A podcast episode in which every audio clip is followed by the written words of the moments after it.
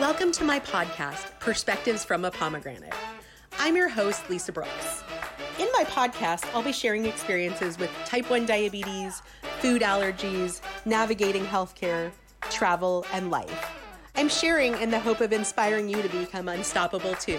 So buckle in, it's sure to be a wild ride. So, a few weeks ago, I was going through some stuff in my garage and I came across two VHS tapes, one of which was labeled with the name of my high school and the year I graduated. I had no idea what was on the tape, but I asked in a Facebook group that probably a third or maybe half of my graduating class belongs to, and nobody knew what the video was. So I asked if anybody knew how to convert it or a place to convert it to DVD. And someone said, Well, I think the local library does that. So I made an appointment with tech services at our local library. And sure enough, I was able to take the VHS tape there and put it into a VCR and convert it to an MP4, which I then shared with my entire senior class. And that's been really fun to relive some memories from many years ago and reconnect with some of my old classmates. While I was at the library, I was talking with the library tech person, and she was a lovely human being. I enjoyed our conversation so much. I was probably there an hour and a half waiting for these two tapes to play and to re record. And there were a number of other things in the tech room and I was asking her questions and they have a 3D printer and they have these engraving printers. And I told her that my son a few years ago for Christmas wanted a typewriter and it started because I have a fascination with old Underwood typewriters. I'm very nostalgic about them. My grandparents owned a jewelry store and they always had these old Underwood typewriters in the offices. And I love to type on them and I love to play on them. And my grandparents, when I was growing up, used to send me typed letters from those typewriters. So, probably about six or seven years ago, I decided I wanted one. I had seen one somewhere, and so I bought one off of eBay for a really reasonable price that had been a display in someone's office and unfortunately it didn't work and I took it to a typewriter repair shop and they said it was beyond repair. But while I was at the typewriter repair shop, they had a very similar Underwood typewriter that they had refurbished and so I bought myself that. And I actually like to type on it. I think it's really fun. I did for a while. I sort of left it sitting and it's been sitting in my house, but my son took an interest in it and wanted to type and I told him it was absolutely off limits. But he asked Santa for a typewriter. So a few years ago Santa brought him an electric typewriter which was super fun until the knob on this typewriter broke off. And Obviously, it's an older typewriter. It's not easy to find parts. There's no repair shop here locally anymore. And it's just been sitting on my list of things to do to figure out how to fix this knob or replace this knob for his typewriter so he can use it.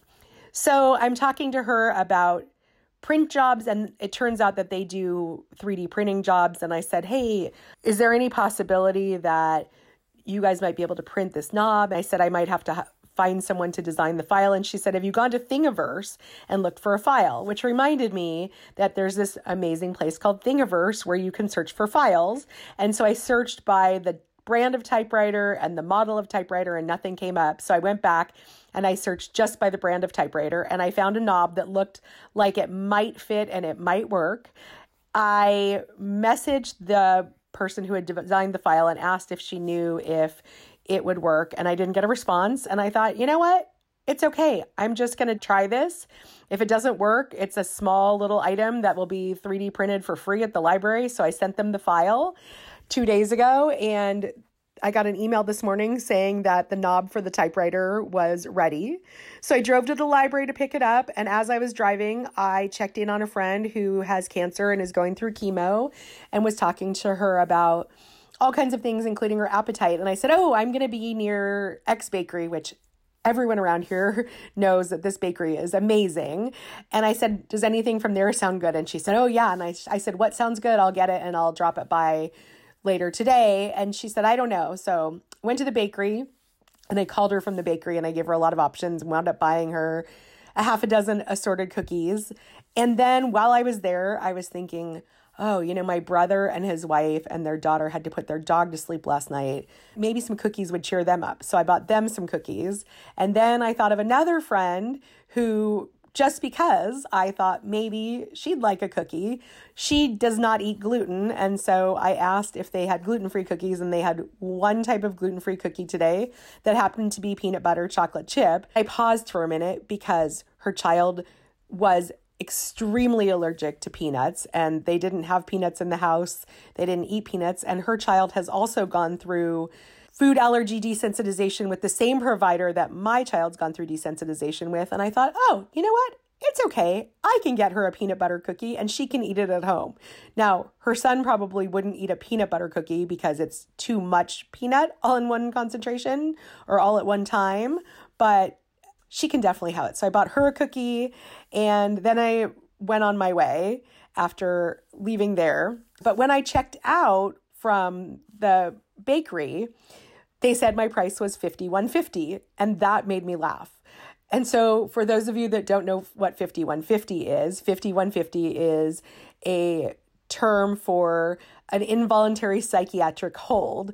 And there was just something, my brain works in ways like this. There was just something that I found humorous about buying these cookies that one might find to be addictive, like crack or something else, and 5150, which then reminded me of this song called 5150 by Dierks Bentley that I've just started to listen to, and it's a really funny song. I Mm, was never a fan of country music until recently, and the radio station that I sometimes listen to where I live switched over to country music, and it's the only radio station I think that I can find that comes in well here that has anything that I'm reasonably interested in listening to.